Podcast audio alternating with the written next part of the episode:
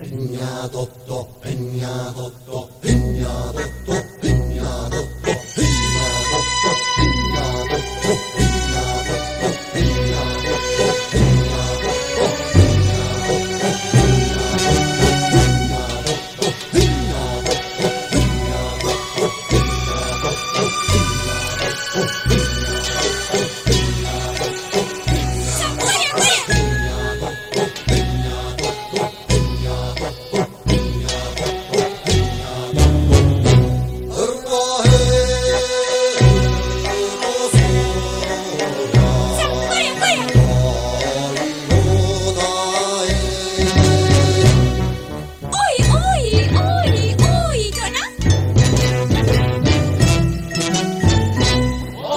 Karavanı başlıyor.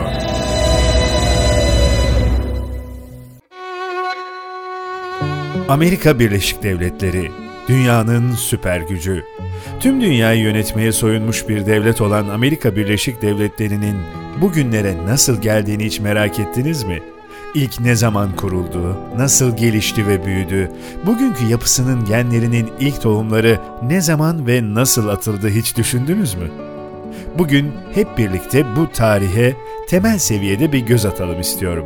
Dolayısıyla bugünkü yolculuğumuz Amerika Birleşik Devletleri'ne olacak. Ve elbette bu yolculuğumuzda bize Amerikan halk şarkıları ve bu kültüre dayanan müzikler eşlik edecek. Ama önce iletişim bilgilerimi vermek istiyorum. baturunkaravani.gmail.com baturunkaravani.gmail.com Bana bu mail adresinden ulaşabilir ya da radyo arşivinde yer alan program kaydının altına yorum yazabilirsiniz.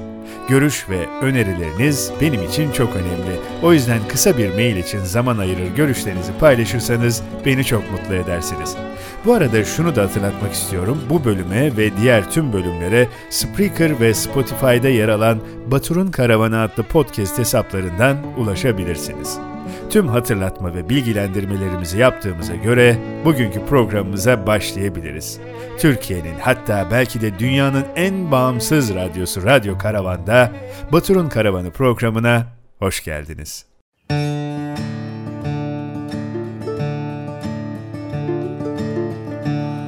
almost heaven. West Virginia,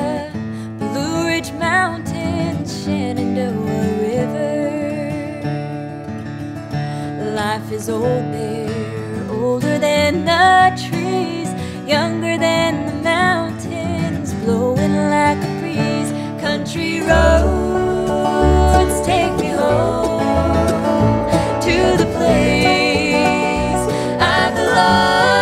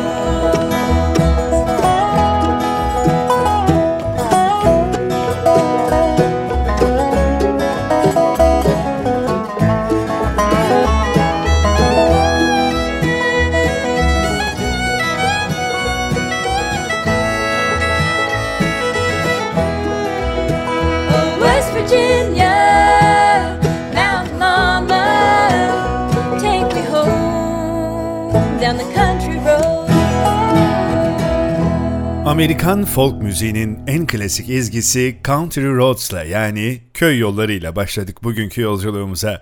Son dönemin aile üyelerinden oluşan gruplarından biri olan Petersons seslendirdi bu ezgiyi. Öyleyse vakit kaybetmeden başlayalım Amerikan tarihini incelemeye.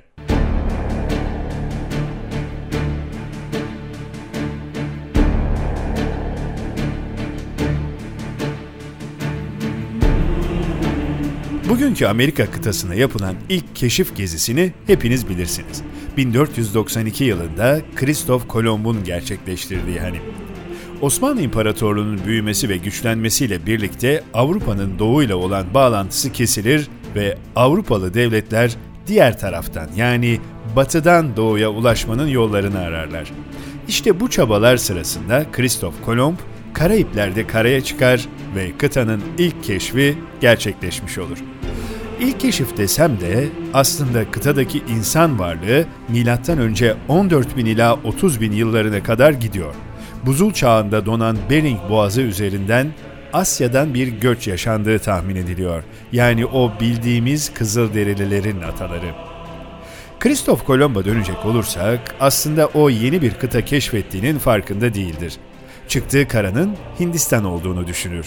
Orada karşılaşılan yerlileri de Hintli anlamına gelen Indian şeklinde tanımlar ki bu kelime Kızılderililer için hala kullanılmaktadır. Sonrasında yapılan keşif seyahatinin ardından kıta yavaş yavaş Avrupalılarla dolmaya başlar.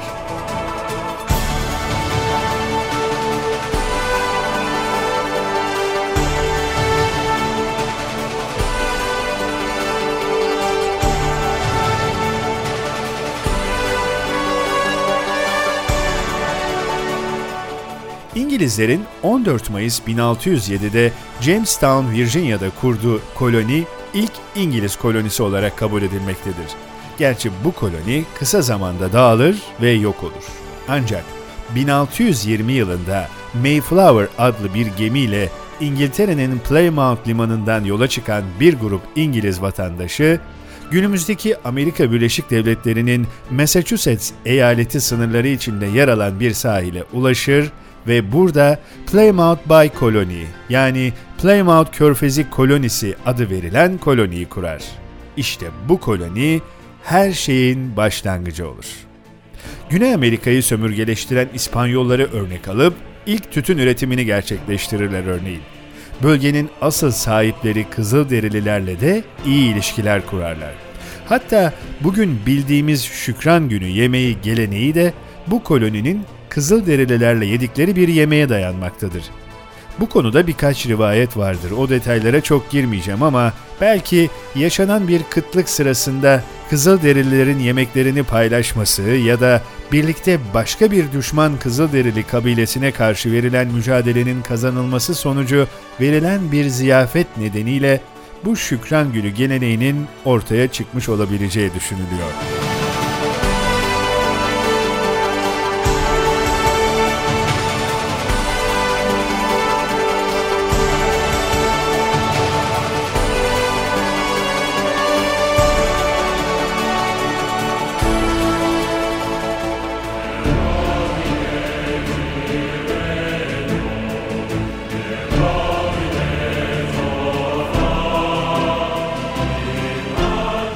Koloninin başarısının ardından 17. yüzyıl boyunca Amerika Birleşik Devletleri'nin doğu kıyısında İngilizler başka koloniler de kurarlar. 1733 yılına gelindiğinde bu koloniler 13 koloni adı altında Britanya İmparatorluğu'na bağlı bir sömürge haline gelirler. Başlangıcı Jamestown kolonisinin kurulması olan bu süreç, Georgia eyaletinin kurulmasıyla tamamlanır. Avrupa'dan gelenler sadece İngilizler değildir elbette. Örneğin Hollandalılar Hudson Nehri'nin ağzına kurdukları koloninin adını New Amsterdam olarak koyarlar. Uzun ve kanlı savaşların yaşanacağı ve uğruna binlerce insanın hayatını kaybedeceği bu yer bugünkü New York'tur.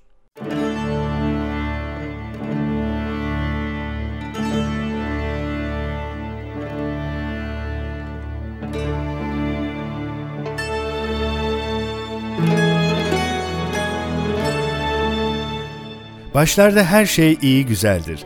Tarımsal faaliyetler, tütün, şeker kamışı gibi üretimler kolonilerin gelişmesini ve zenginleşmesini sağlar.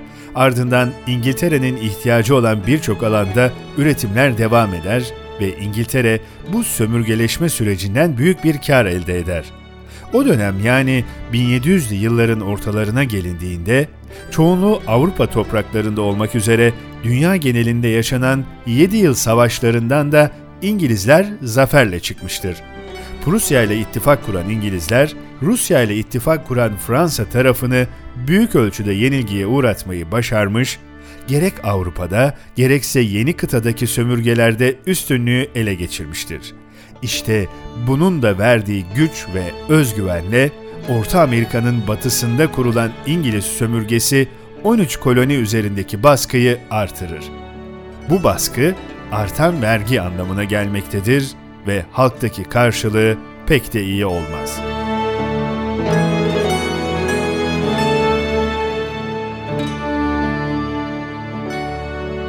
...13 koloni halklarının verdiği tepkiye geçmeden önce gelin güzel bir ezgi dinleyelim. Bugün birçok şarkıcı tarafından coverlanan bir ezgiyi Frank Sinatra'nın kızı Nancy Sinatra'dan dinletmek istiyorum sizlere. These boats are made for walking.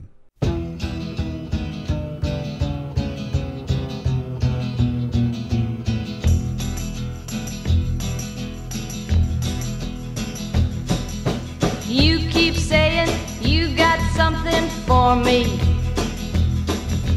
Something you call love, but confess. You've been a messin' where you shouldn't have been a messin'.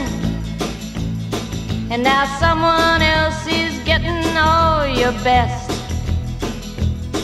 These boots are made for walking, and that's just what they'll do. One of these days, these boots are gonna walk all over you.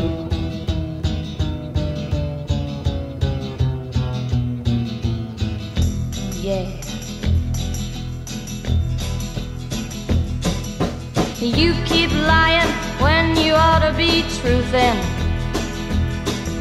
And you keep losing when you ought to not bet. You keep saying when you ought to be a changing. Now what's right is right, but you ain't been right yet. These boots are made for walking, and that's just what they'll do. One of these days, these boots are gonna walk all over you.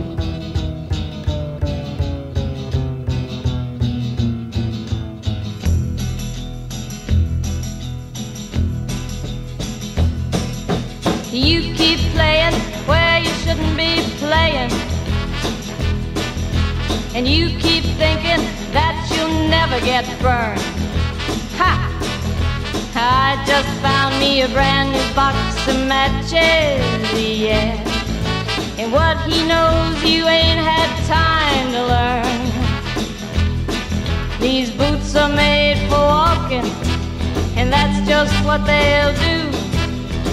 Of these days, these boots are gonna walk all over you.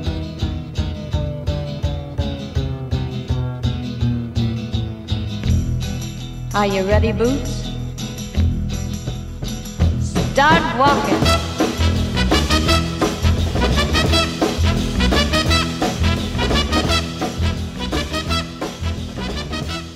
İngiliz hükümetinin koyduğu ağır vergiler kolonileri zorlamaya başlar. Halk fazlasıyla şikayetçidir bu durumdan.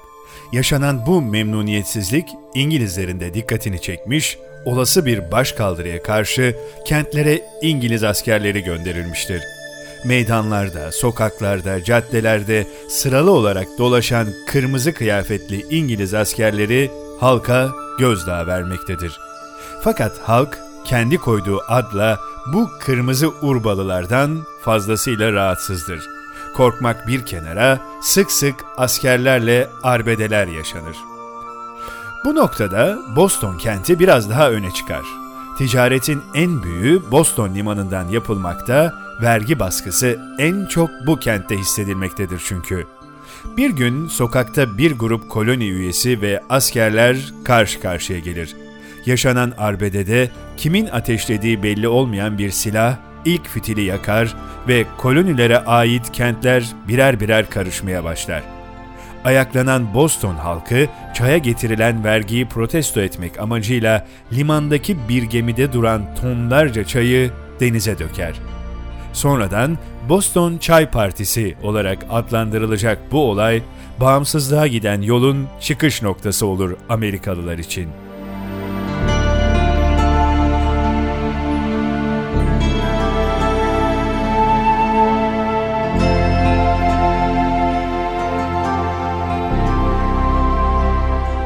Amerikalılar kavramı belki de ilk kez o dönem dile getirilmiştir. Koloni temsilcilerinin bir araya geldiği Philadelphia Kongresi'nde bir koloniye değil Amerika'ya ait olma ve Amerikalı olma kavramları altında birleşilir ve birlik ve dayanışma kararı çıkar kongreden. Bu delegelerin arasında dikkat çeken bir isim vardır. Bu kişi bağımsızlık mücadelesinin komutanlığını yapacak olan Virginialı toprak sahibi George Washington'dan başkası değildir. George Washington önderliğinde 19 Nisan 1775'te başlayan mücadele şiddetlenerek devam eder. Kolonilerden katılımlarla genişleyen ama hiçbir savaş tecrübesi olmayan milisler canları pahasına sürdürürler mücadelelerini. Bir yıl sonra 4 Temmuz 1776'da toplanan kongreden bağımsızlık kararı çıkar ve 13 koloninin birleşmesiyle Amerika Birleşik Devletleri'nin kuruluşu tüm dünyaya ilan edilir.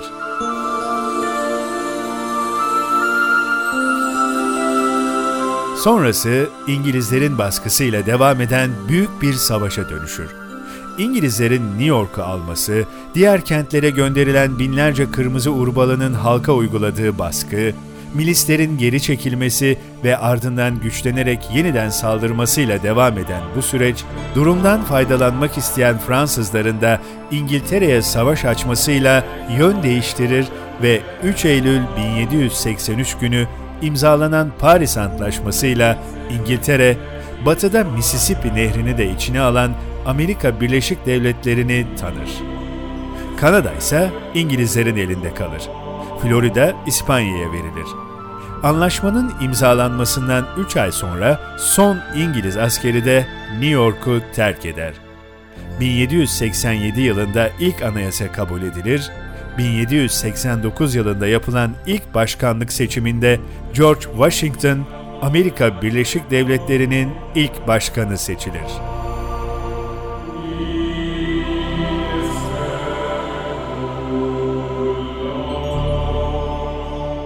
Amerikan tarihindeki yolculuğumuza devam etmeden önce sizi rock ve country müziğin efsanevi bir başka ismiyle baş başa bırakmak istiyorum. Derin ve özgün sesi, Yük Katarı diye de anılan Tenese Üçlüsü adlı orkestrası, kendisine siyah giysili adam ünvanını kazandıran kara giysileri ve tavırlarıyla ünlü olan, 12 Eylül 2003'te hayata gözlerini yuman Johnny Cash'ten 16 Tons adlı şarkısını dinleyelim.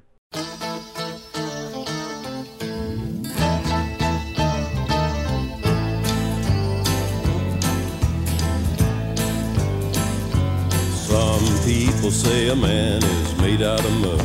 A poor man's made out of muscle and blood. Muscle and blood and skin and bone. A mind that's weak and a back that's strong. You load 16 tons, and what do you get? Another day older and deeper in debt. St. Peter, don't you call me, cause I can't go. I owe my soul to the company store.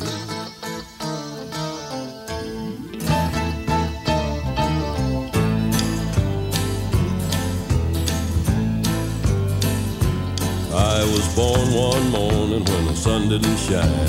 I picked up my shovel and I walked to the mine. I loaded 16 tons of number nine coal, and the straw ball said, Well, bless my soul, you load 16 tons, and what do you get?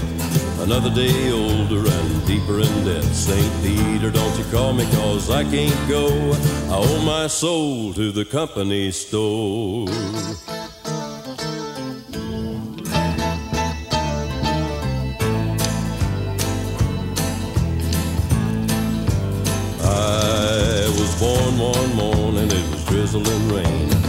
And trouble on my middle name.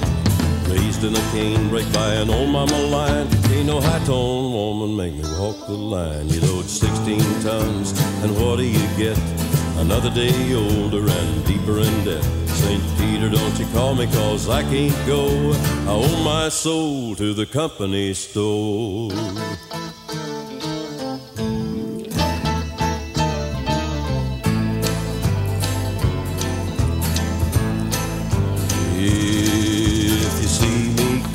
Coming, better step aside. A lot of men didn't, and a lot of men died.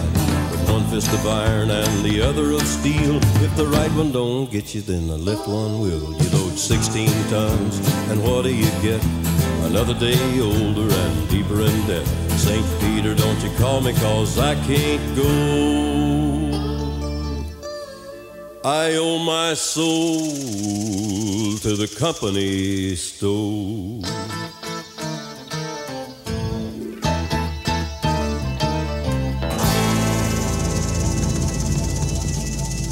Amerika Birleşik Devletleri'nin bağımsızlığını kazandığı andaki toprakları Atlas Okyanusu kıyısında günümüzdeki yüz ölçümünün üçte biri civarında bir alandan oluşmaktadır. Batısındaki topraklar Fransa'ya aittir. Amerika Birleşik Devletleri'nin 3. Başkanı Thomas Jefferson bu toprakların ABD için gelecekteki önemini anlamıştır. Fransa'nın başındaki Napolyon Bonaparte yönetimine bu toprakları para karşılığı Amerika Birleşik Devletleri'ne satma teklifini getirir.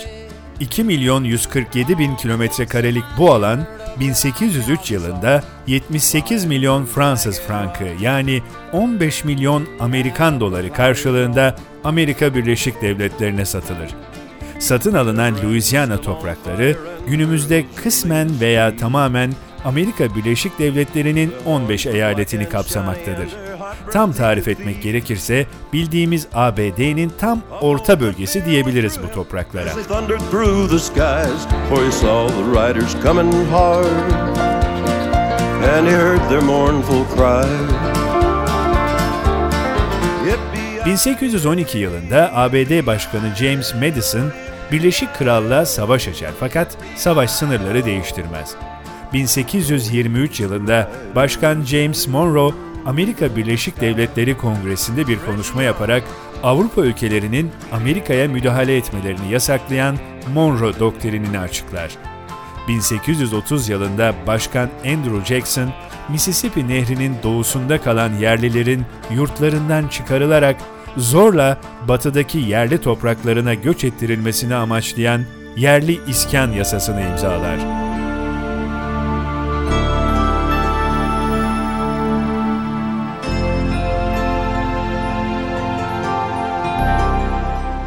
Gözyaşı yolu olarak tarihe geçen bu zorunlu göç yani tehcir sırasında çoğu kelepçeli olan Choctaw ve Cherokee yerlilerinin dörtte biri yolda ölür. Yaklaşık 200 yıl önce bu topraklara ilk ayak basan koloniye kucak açıp toprağını paylaşan, onların açlıktan ölmesine engel olmak adına elindekini onlarla paylaşan, bu olayın anısına bugün hala Şükran Günü adıyla bir geleneğin sürdürülmesine vesile olan yerli halk artık istenmemektedir ve silah zoruyla ölüme gönderilir.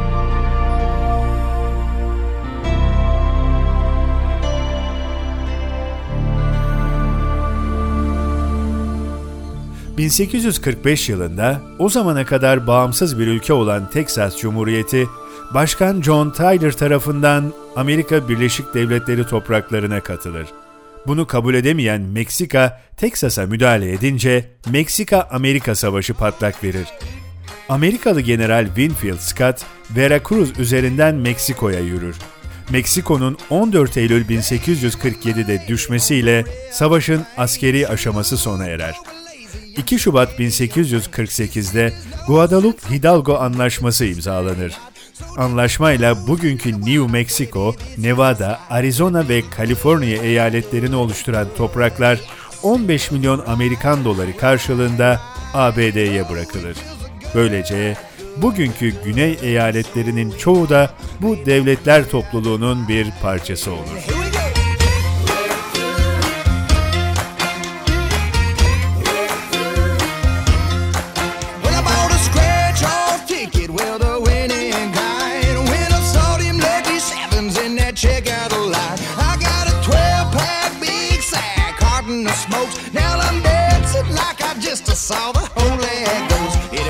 Batıdaysa 1848 yılında Kaliforniya'da altın keşfedilmesi üzerine çok sayıda Amerikalı Kaliforniya'ya akın eder. Altına hücum adı verilen bu göç olayı Amerika Birleşik Devletleri'nin sınırlarının Pasifik Okyanusu'na kadar genişlemesine neden olur. 1867 yılında Alaska Rus İmparatorluğundan 7.2 milyon Amerikan doları karşılığı satın alınır. 1898 yılında Hawaii işgal edilerek Amerika Birleşik Devletleri topraklarına katılır. Böylece 20. yüzyılın hemen başında Amerika Birleşik Devletleri aşağı yukarı günümüzdeki sınırlarına ulaşmış olur.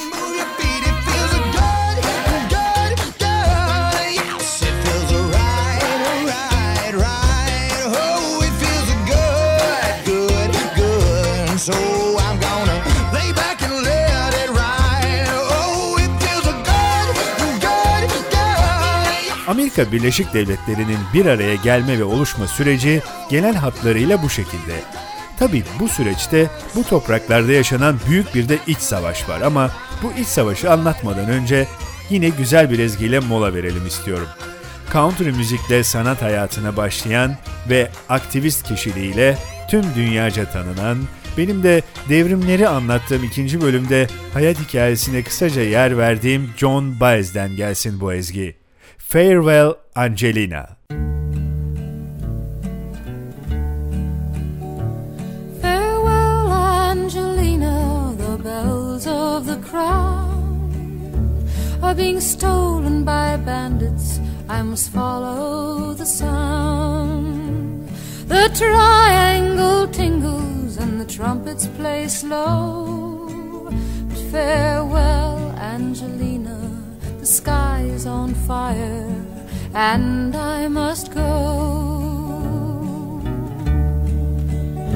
There's no need for anger, there's no need for blame. There's nothing to prove, everything's still the same. Just a table standing empty by the edge of the sea means farewell, Angelina. The sky is trembling and I must leave.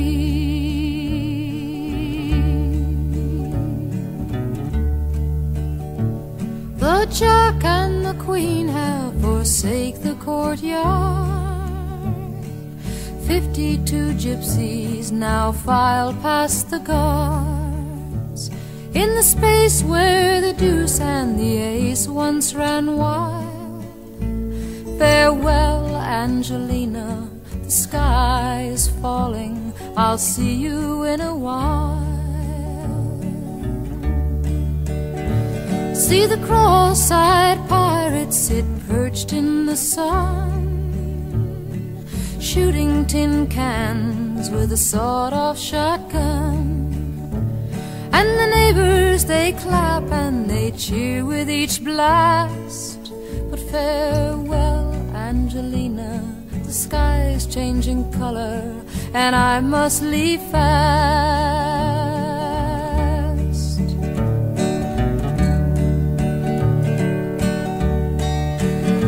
King Kong, little elves on the rooftop they dance. Valentino type tangos while the makeup man's hands shut the eyes of the dead not to embarrass anyone. But farewell, Angelina, the sky is embarrassed and I must be gone.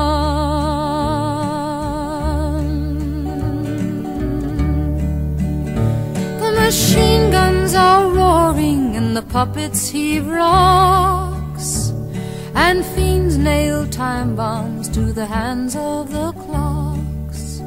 Call me any name you like, I will never deny it.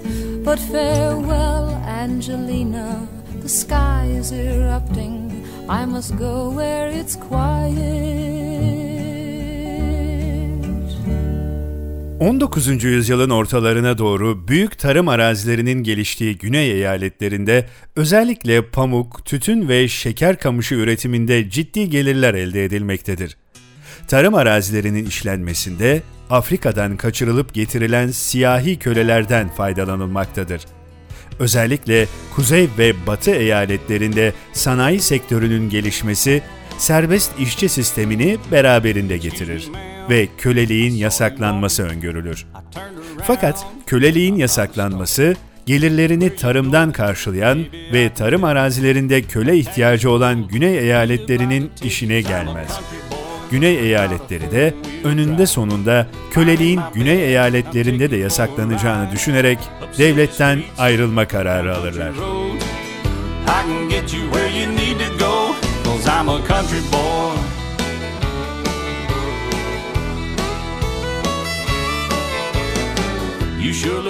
Yaptığı seçim propagandalarında köleliği kaldıracağına söz veren Abraham Lincoln'un başkan seçilmesinin ardından güneydeki 7 eyalet Carolina, Mississippi, Florida, Alabama, Texas, Georgia ve Louisiana başkanın köleliği kaldıracağına kesin gözüyle bakarak endişelenir ve zaman kaybetmeden bağımsızlıklarını ilan ederler. Başlarda çok insancıl bir sebebi olmasına rağmen kuzey eyaletlerin bu tutumu aslında güneydeki siyahi kölelerin kuzeyde kurulan sanayi kuruluşlarına aktarılmasını sağlamaktır. Ayrıca Güney eyaletlerin İngilizlerle olan ticari ilişkileri, yani Güney eyaletlerinin pamuk vererek karşılığında İngilizlerden Afrikalı köle almaları, Kuzey eyaletlerini tedirgin eder ve Güney eyaletlerinin dizginlenmesi gerektiğini düşünürler. Ayrıca İngilizlere ucuza satılan pamuk ham maddesi, kuzeydeki sanayi kuruluşlarında işlenebilecek ve büyük ekonomik gelirler elde edilebilecektir. Bütün bu sebeplerden dolayı Güney eyaletlerinden oluşan Güneyli Konfederasyon ve kuzeydeki diğer eyaletlerden oluşan Union yani birlik arasında Amerikan İç Savaşı başlar. Up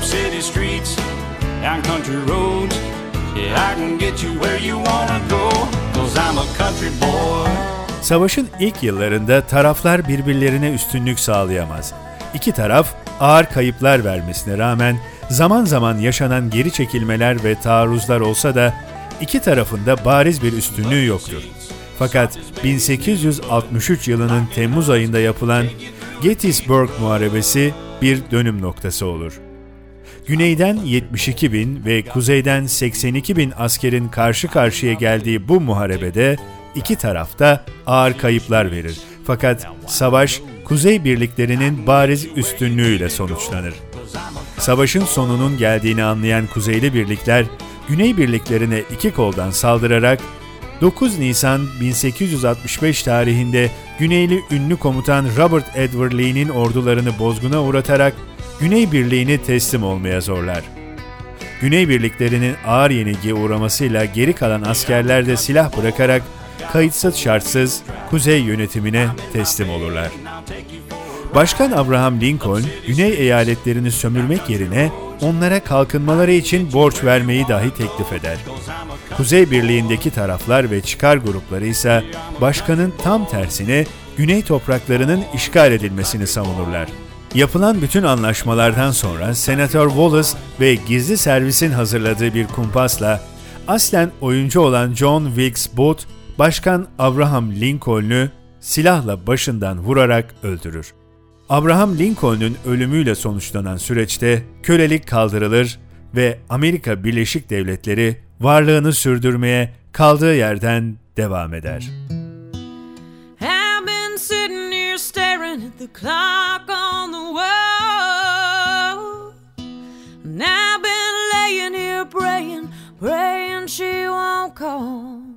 It's just another call from home. And you'll get it and be gone, and I'll be crying.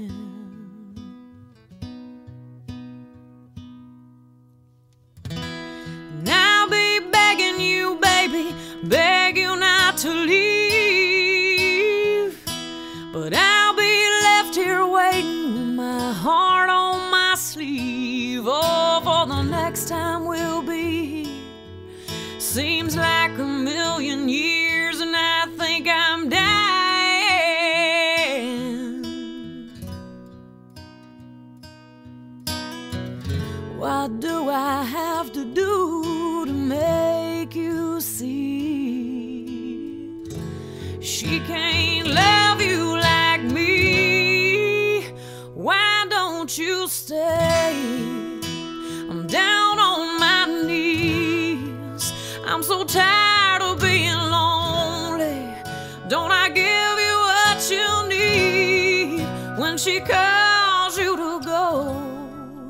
There's one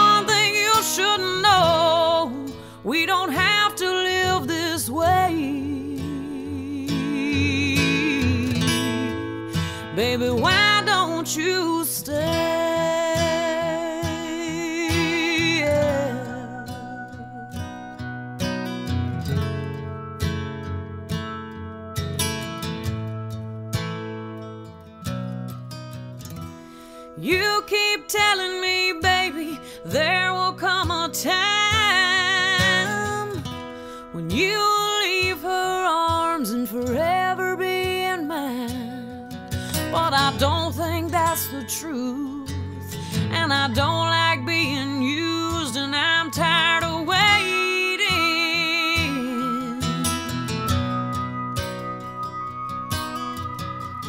It's too much pain to have to bear.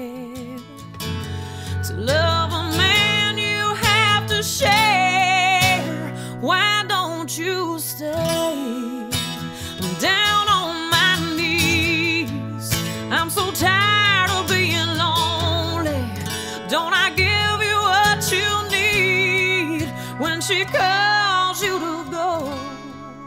There is one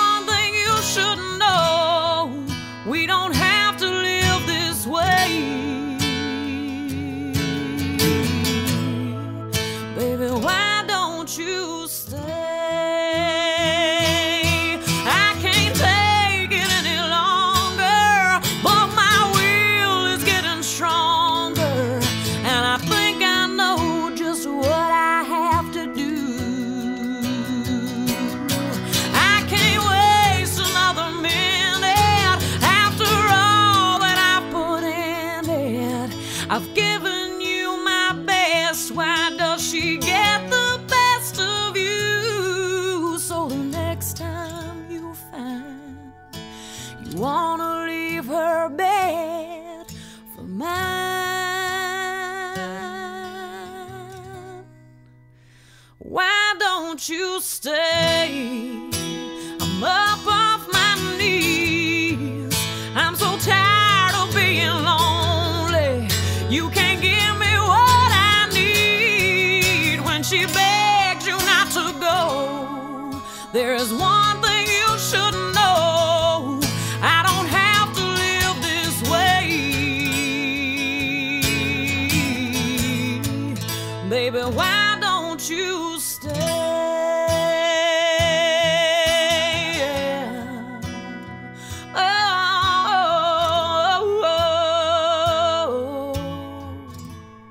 Ve 20. yüzyıl. Bu yüzyılı hepinizin gayet iyi bildiğini düşünüyorum. Bir kısmını yaşamış, çoğunu da kitaplardan okuyup belgesellerden izlemiş insanlar olarak çok detaya girmeye gerek olmadığı kanaatindeyim.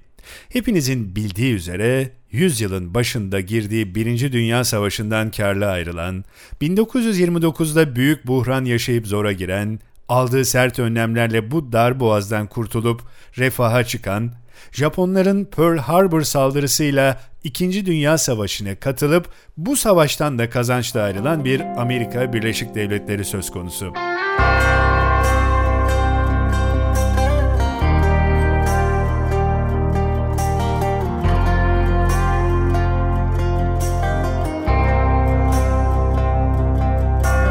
Right outside of this one church town,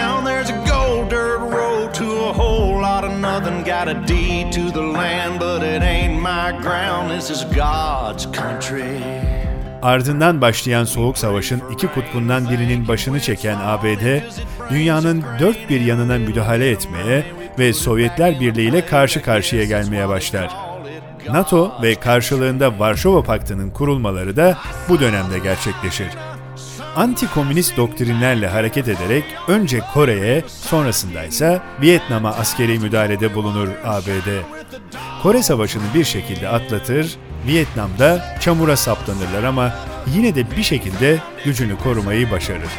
Soğuk Savaş döneminde Amerika Birleşik Devletleri'nde komünizm korkusu o denli artar ki birçok sanatçı ve aydın kendilerini McCarthy'cilik denilen baskı ortamının içinde bulurlar.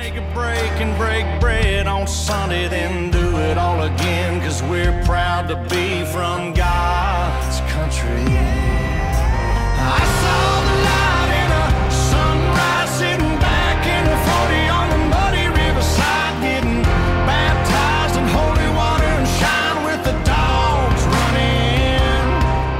Sonrasında ise devam eden Soğuk Savaş 1989 itibariyle sona erer.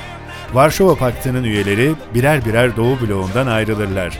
İlk olarak Polonya'da başlayan 1989 devrimleri Doğu Almanya, Çekoslovakya, Macaristan ve Bulgaristan'da devam eder. Romanya hariç diğer Doğu bloğu ülkelerinde kansız olarak gerçekleşen bu değişimler sonucu Doğu Avrupa'daki komünist rejimler sona erer. 1991 yılında Sovyetler Birliği de dağılır ve böylece Soğuk Savaş son bulur.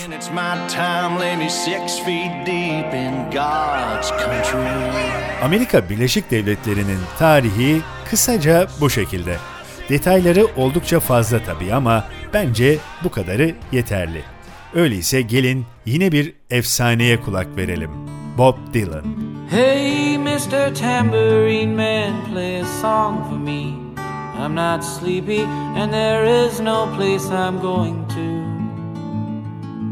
Hey, Mr. Tambourine Man, play a song for me. In the jingle jangle morning, I'll come following you. Büyük annesinin ailesi Kars Kağızmanlı Bob Dylan'ın. Soyadı Kırgızmış hatta. Büyük babasının ailesi de Kağızmanlıymış üstelik. Oradan Trabzon'a gelmişler. Trabzon'da doğan büyük annesi önce Odessa'ya, oradan da Amerika'ya göç etmiş. Ergenlik yıllarında Richie Valens'in In a Turkish Town adlı şarkısını dilinden düşürmezmiş. Bunu şöyle ifade ediyor Bob Dylan. Annemin Nelly Turk adında bir arkadaşı vardı. Bizim evden çıkmazdı. Ben de o yıllarda herkesin La Bamba adlı şarkısını bildiği Richie Valens'in gizemli Türkleri ve gökyüzündeki yıldızları anlatan bu şarkısını söylerdim. Hey Mr. Tambourine Man play a song for me In the jingle jangle morning I'll come following you 10 yaşında başladığı müzik yaşamının ilk 10 yılını country müzikle geçirmiş Bob Dylan. Sonra blues'a yönelmiş. Gencecik bir müzisyen olarak Pete Seeger'la çıktığı birçok konser kaydını internette bulmanız mümkün. Öyleyse şimdi gelin o yıllardan bir ezgi dinleyelim Bob Dylan'dan. I Can't Get You Off My Mind.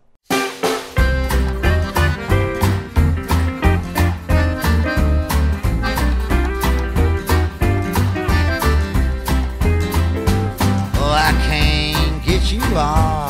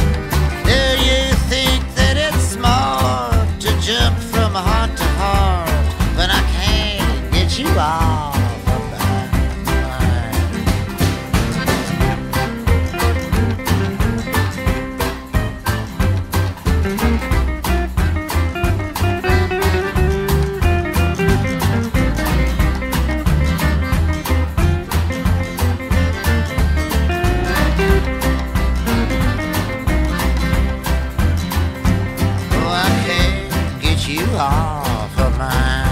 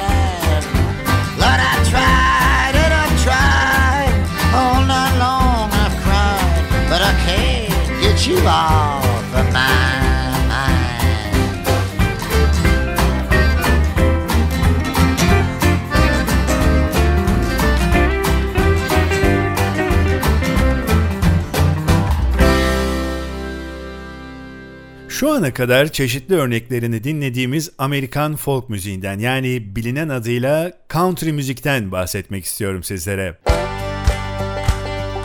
If it hadn't been for Eye Joe, I'd been married a long time ago. Where did you come from? Where did you go?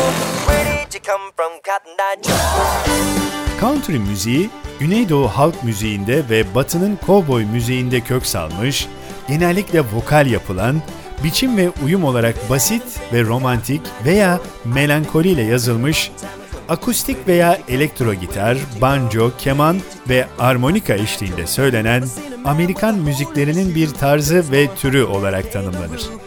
Bu enstrümanlardan banjo ve armonika Amerika'da bu müziğe eklenmişken keman ve gitarın Avrupa'dan geldiğini söylemek mümkün elbette.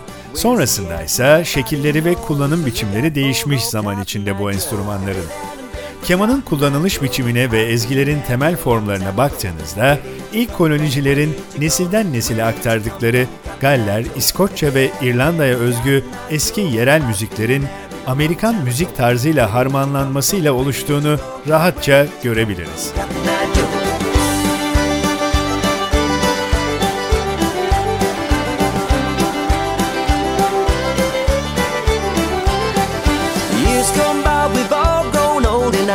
Talking about Cotton Eye Joe. He left me with an empty heart. I wish I'd known right from the start. Country müziği 1920'lerde gelişmeye başladığında işçi sınıfı Amerikalılar tarafından benimsendi. Popüler şarkıları geleneksel İngiliz halk şarkılarıyla, İrlanda keman ezgileri, kovboy şarkıları ve Avrupalı göçmenlerin müzikal gelenekleriyle karıştırdılar.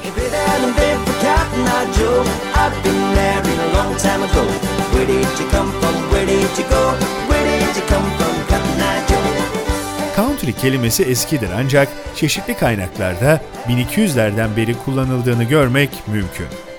1500'lerin başında country kırsal alanları ve kentsel alanlara göre farklı şeyleri belirtmek için kullanılıyormuş. Modern müzik türünün adı 1940'lara kadar country ile ifade edilmemiş olsa da 1500'lerin sonunda country müziği ifadesinin kanıtlarını bugün görmek mümkün.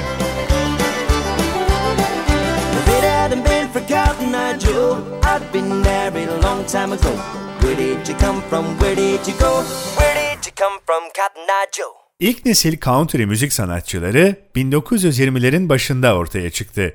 1930-50 arası ikinci nesle geçti. Bob Wills ve Gene Autry gibi şarkı söyleyen kovboylar Hollywood'a kadar gittiler ve büyük ekranlarda country müziklerini yaparak popüler hale getirdiler.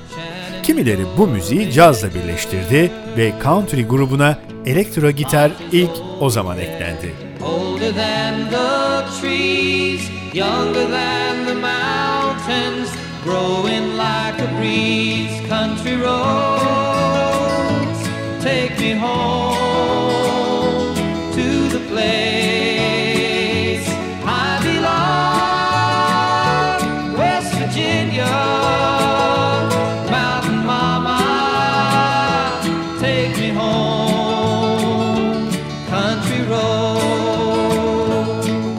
1950-1970 üçüncü nesil country müzik sanatçıları çıktı sahneye ve bu kuşak boyunca gospel yani kiliselerde çalınan ve dini ögeler içeren müzik country müziğinin popüler bir bileşeni olarak kaldı.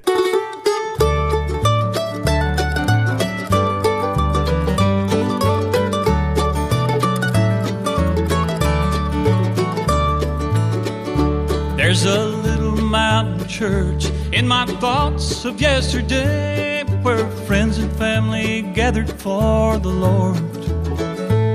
There no old-fashioned preacher off the straight and narrow way for what few coins the congregation could afford. 1970-1990 arası 4. kuşak, 1990'larda 5. kuşak country müzisyenleri dünya çapında başarılar elde ettiler. 2000'den günümüze ise 6. nesil country sanatçılarından bahsetmek mümkün. Bu müzisyenler ise rock, pop ve hip hop gibi birçok dış etkiyle country müziğini yaşatmaya devam ediyor. Burada hemen yakın tarihteki değerli bir isimle devam etmek istiyorum. Daha önce devrimleri anlattığım ikinci bölümümüzde adı geçmişti. Amerikan yakın tarihindeki aktivistlerden biri olan ve folk müziğine büyük katkılar yapan Pete Seeger'la birlikte bir dönem sahne alan Woody Guthrie'den bahsetmek istiyorum sizlere.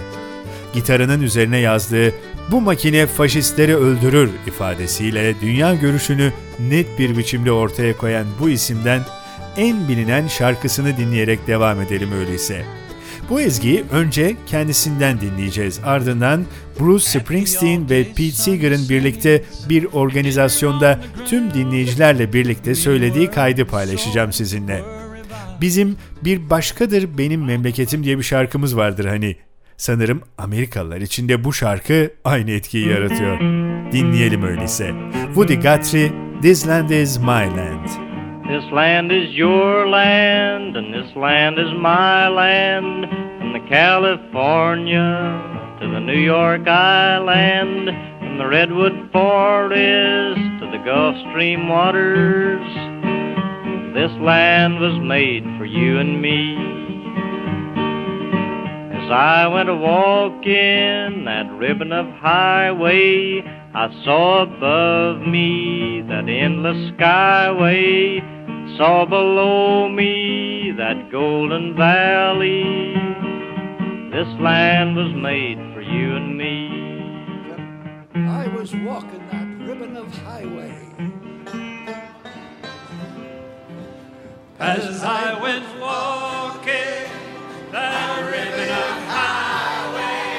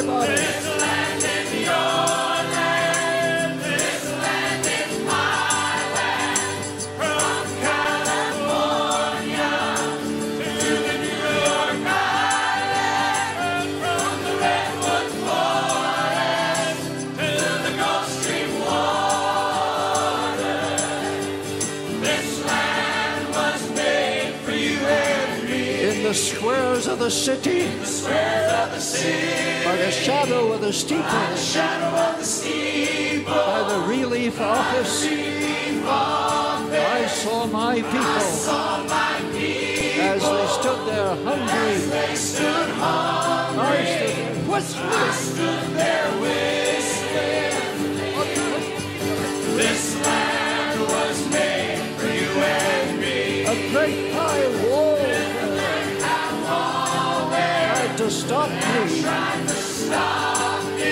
big sign there. Big sign there. Private property.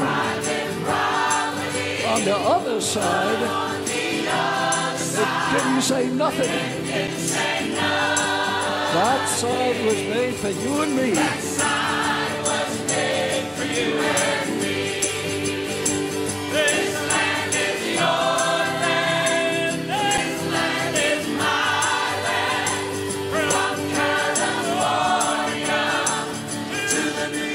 Amerika 1500'lü yıllarda çoğunluğu İngiltere'den olmak üzere Avrupa'nın birçok yerinden göç edenlerce kurulmuş olan, tarihi kanla, soykırımlarla yazılmış bir devletler topluluğu. Şükran Günü'nün geçmişinden bahsetmiştim az önce. Bugün onun varlığı bile tartışılıyor. soykırımlar ve savaşların işlediği genlerinden olsa gerek, bugün Amerika kendi yarattığı kötü adamları dünyanın istediği yerine yerleştiriyor ve bunu bahane ederek oraya gitme ve her şeye müdahale etme hakkını kendinde görüyor. Sömürgecilikle başlayan tarihini dünyanın her yerini sömürerek ve bu yüzden milyonlarca insanın ölümüne sebep olarak sürdürüyor. Biz bugün bu ülkenin tarihine nasıl kurulduğuna ve bugünlere nasıl geldiğine kısaca bir göz attık. Daha detaylı bilgiyi her zaman olduğu gibi internette yer alan birçok kaynakta bulabilirsiniz.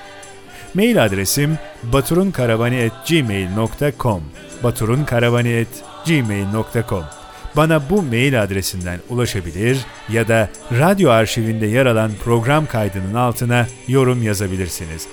Ayrıca bu bölüme ve diğer tüm bölümlere Spreaker ve Spotify'da yer alan Batur'un Karavanı adlı podcast hesaplarından ulaşabilirsiniz. Bu kadar country müzik dinledik de bu tarzda hiç Türkçe müzik yok mu diye merak edenlerle eğlenceli bir parçayı paylaşarak veda etmek istiyorum. Selçuk Ural serseri diyecek. Bu haftalık benden bu kadar. 15 gün sonra tekrar buluşuncaya dek hoşçakalın.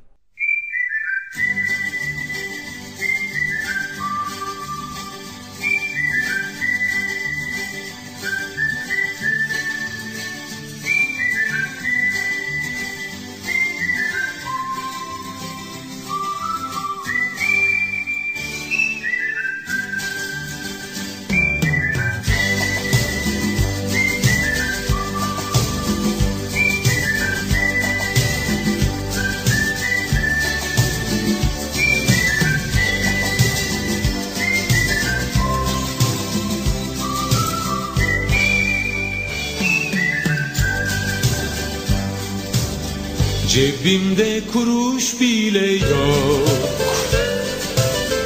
Çok mutluyum inan ki çok. Karnım doyduktan sonra. Şükürler olsun Tanrı'ya. Ben renkleri çok severim. Kırmızı beyaz favorim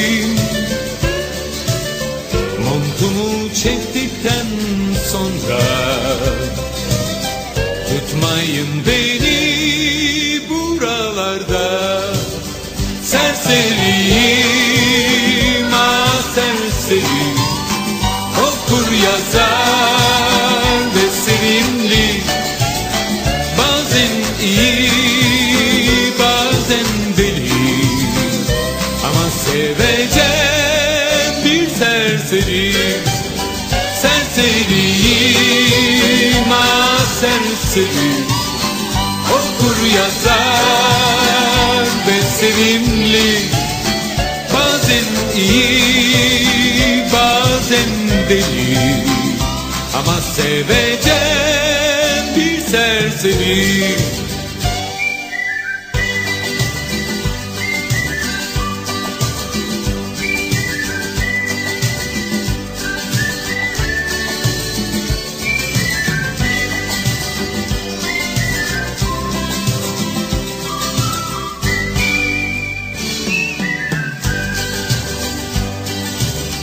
Yarınları hiç düşünmedim Aç kaldım hiç üzülmedim. Felsefem dostluktur benim. Sokaklarda gecelerim. Ben diskolarda dolaşırım. Hep güzellere sataşırım Kalbini çaldıktan sonra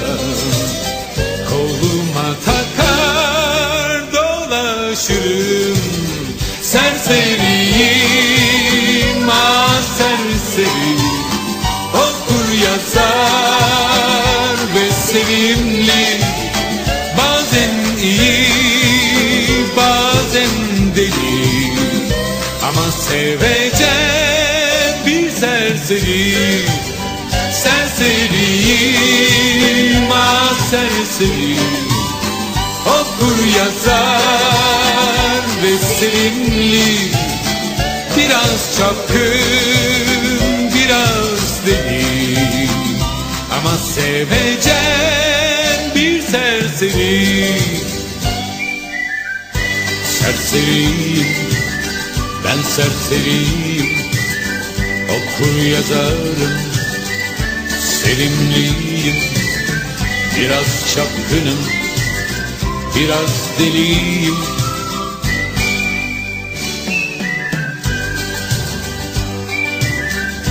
Serseriyim, ben serseriyim. Okur yazarım, ben sevimliyim. Biraz çapkınım, biraz sarhoşum